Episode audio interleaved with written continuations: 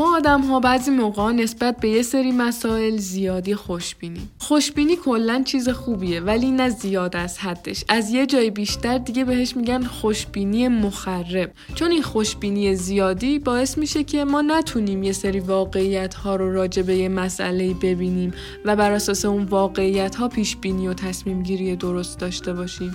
معمولا آدم ها موقع شروع یک کار جدید دچار این خوشبینی مخرب میشن. مثلا دیدن اونایی که می‌خوان یه استارتاپی رو شروع کنن اکثرشون اول فکر می‌کنن پروژهشون با احتمال خیلی زیادی موفق میشه. یا مثلا کسایی که می‌خوان رژیم بگیرن یا ورزش رو شروع کنن خیلی نسبت به عملکرد آیندهشون خوشبینن. حالا توی هدف گذاری مالی که موضوع این قسمته ما بعضی وقتا دچار این مشکل میشیم. یعنی که میام یه هدف خیلی غیر واقعی و بزرگی رو برای خودمون می‌ذاریم که باعث میشه دیگه اون از حالت هدف در بیاد و به رویا و آرزو تبدیل شه. و در نهایت ما براش هیچ کاری نکنیم و فقط بهش فکر کنیم.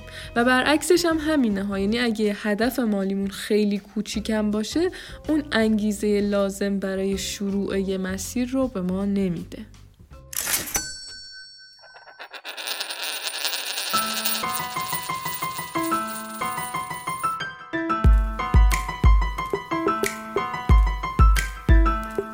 من مریم سعیدی هستم و شما دارید به اپیزود نهم از پادکست اکوتاک گوش میدین. اکوتاک کاری از تیم آموزین مرکز آموزش کارگزاری فارابیه و هر هفته از طریق پلتفرم های پادکست منتشر میشه. ما تو این سری از پادکست ها می‌خوایم یه سری اطلاعات مالی بهتون بدیم که کمک می‌کنه تصمیمات اقتصادی بهتری بگیرید. قبل از اینکه بگیم چجوری هدف مالی واقعی برای خودمون تعیین کنیم ببینیم که اصلا این مسئله هدف مالی گذاشتن چه تأثیری داره تو زندگی ما؟ چرا مهمه؟ خانم ریچل کروز نویسنده کتاب خودت رو بشناس پولت رو بشناس یا Know Yourself Know Your Money میگه که داشتن هدف مالی نگاه شما رو به پولتون عوض می‌کنه. یه مثال می‌زنه. میگه که شما اگه هدف مالی نداشته باشین خیلی براتون راحته که هر روز قبل از اینکه میرین سر کار یه قهوه از استارباکس بخرین و بعد برین سر کار. در صورتی که همون قهوه رو می‌تونین تو خونه خودتون درست کنین. با فرق اینکه قهوه استارباکس خوشمزه تره که البته این شرکت برای اثبات این قضیه به شما که قهوهش خوشمزه تره از شما هزینه تبلیغاتش هم دریافت می‌کنه. بعد حساب کرده که مثلا این قهوه اگه در هفته میشه 25 دلار و ماهی 100 دلار شما این پول رو اگه توی حساب 5 ساله بذارین با سود مرکب بعد از 5 سال 7000 دلار میشه. اگه تو حساب 15 ساله بذارین میشه 45 هزار دلار به اندازه قیمت یه ماشین تسلا.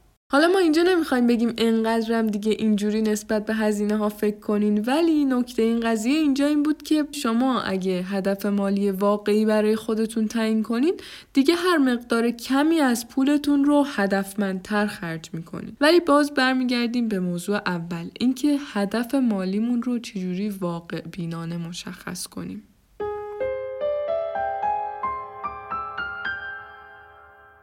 به طور کلی اومدن پنج تا مرحله رو برای مشخص کردن یه هدف مالی درست مطرح کردن. اول اینکه اهدافتون رو بنویسین. وقتی شما چیزی که تو ذهنتونه رو می‌نویسین باعث میشه بیشتر به اون موضوع فکر کنین. مثلا وقتی شما می‌خواین به یه نفر یه پیام مهم بدین، اگه پیامتون رو بنویسین نسبت به وقتی که همینجوری voice بگیرین و بفرستین خیلی بیشتر براش وقت می‌ذارین، خیلی بیشتر به تک تک کلمه هایی که دارین می‌نویسین فکر می‌کنین. دومین فایده ی نوشتن اینه که شما با این کار یه تعهدی برای خودتون ایجاد می‌کنین برای رسیدن به اون هدف. که خب همین تعهدی که ایجاد میشه به خاطر نوشتن یه چیزی یکم ترسناکه. ولی خب شما برای اینکه به هدفتون واقعا برسین و در جهتش حرکت کنید باید با این ترستون مقابله کنین و اهدافتون رو اول بنویسین.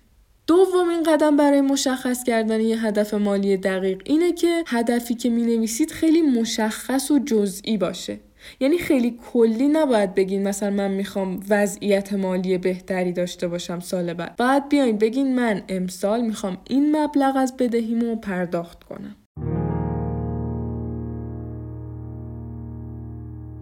مرحله سوم باید بیایید هدفتون رو قابل اندازه گیری کنین یعنی اگه مثلا تا سال بعد 60 میلیون تومن باید بدهیتون رو بدین حساب می‌کنین که ماهی 5 میلیون تومن باید برای این کار کنار بذارین.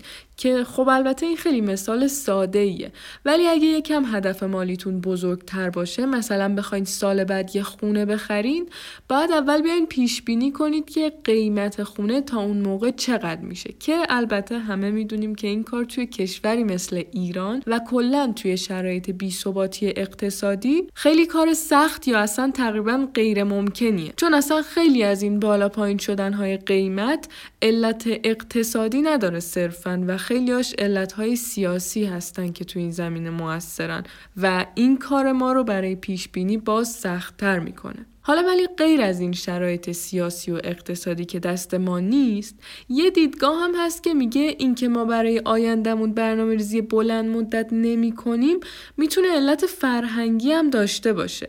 یعنی ما اگه اقتصاد باثباتی هم داشته باشیم باز نمیایم از الان برای تعطیلات سال آیندهمون بلیت بگیریم هتل رزرو کنیم. چون که تو بعضی از کشورها واقعا مردم این کارو می‌کنن و دقیقا از قبل مشخص می‌کنن که تا سال آینده حداقل برنامهشون چیه. ولی باز خود این علت فرهنگی هم که میگیم می‌تونه ریشه تو همین شرایط اقتصادی باز داشته باشه. که همه اینا فرضی است و اصلا بهشون کاری نداریم. مسئله مهم نتیجه که اینجا به درد ما می‌خوره اینه که درست شرایط بیرونی ما یعنی شرایط اقتصاد کشور یه جوریه که برنامه ریزی بلند مدت و برای ما سخت می‌کنه. ولی شما که الان اون شرایط کلان جامعه رو که نمی‌تونین تغییر بدین.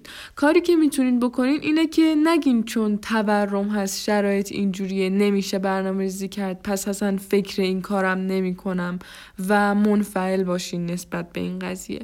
شما بهتر بیاین تا جایی که میشه توی برنامه ریزی مالیتون اون بی ثباتی رو محاسبه کنین و در نظر بگیرین. و در نهایت اگه دقیقا هم طبق برنامه ریزی شما پیش نرفت و اتفاق غیر منتظره افتاد برنامهتون رو یکم تغییر میدین. چون حتی یه برنامه مالی غیر دقیق داشتن بهتر از هیچ برنامه ای نداشتنه. حالا یکم از موضوع این اصل منحرف شدیم. این مرحله سوم که توضیحش یکم طولانی شد میگه که شما یه سری هدف بلند مدت که مشخص کردین حالا بیاین اینا رو قسمت قسمت کنین که هم به این هدف رسیدن براتون آسون تر باشه هم به هر کدوم از اون اهداف کوتاه مدت که می‌رسین اون حس موفقیت حس به دست آوردنه باعث میشه که برای ادامه مسیر انگیزه بگیرین.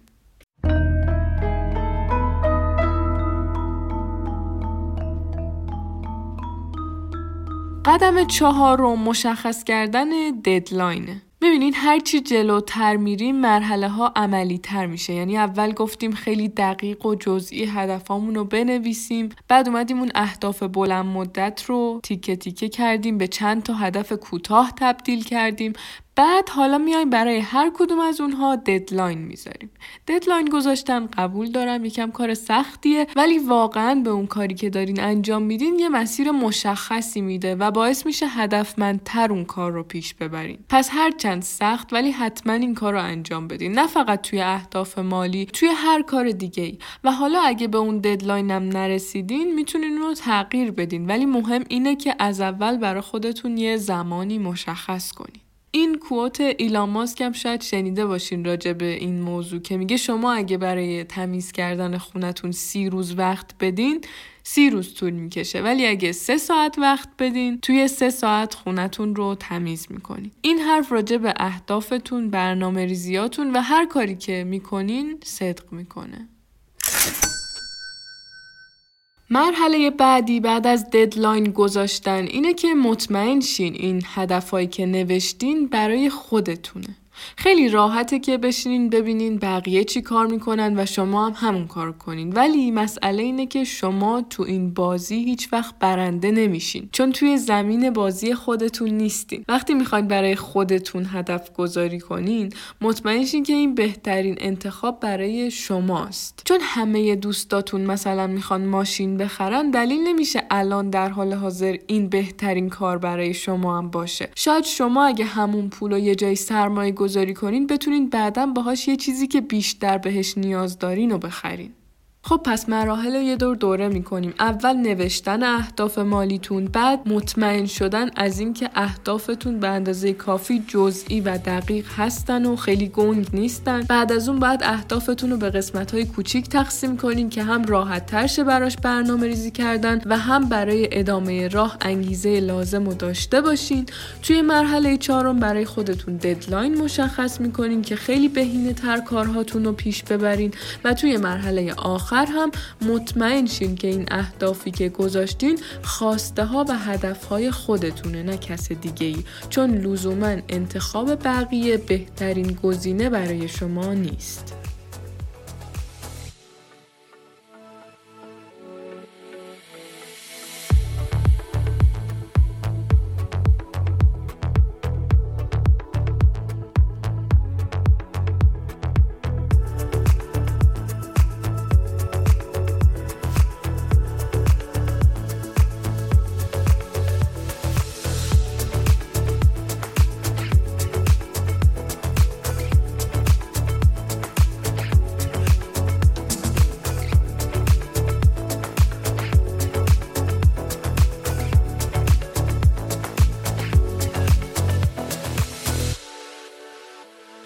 قسمت گفتیم که داشتن هدف مالی ذهنیت شما نسبت به پول عادت هاتون و کلا سبک زندگیتون رو تحت تاثیر قرار میده. بعد از اون گفتیم که ما خیلی وقتها زیادی نسبت به مسائل خوش بینیم که این باعث میشه نتونیم واقعیت ها رو به صورت دقیق برای داشتن یه پیش بینی درست بررسی کنیم و درصد خطامون میره بالا.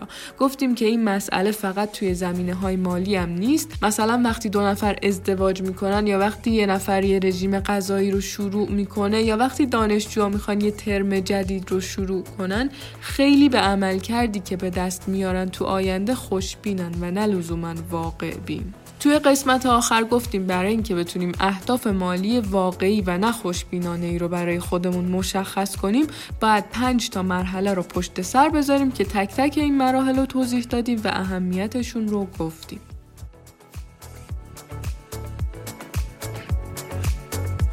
امیدوارم که از شنیدن این قسمت لذت برده باشین و براتون مفید بوده باشه. تا هفته بعد مواظب خودتون و کسایی که دوستشون دارین باشین.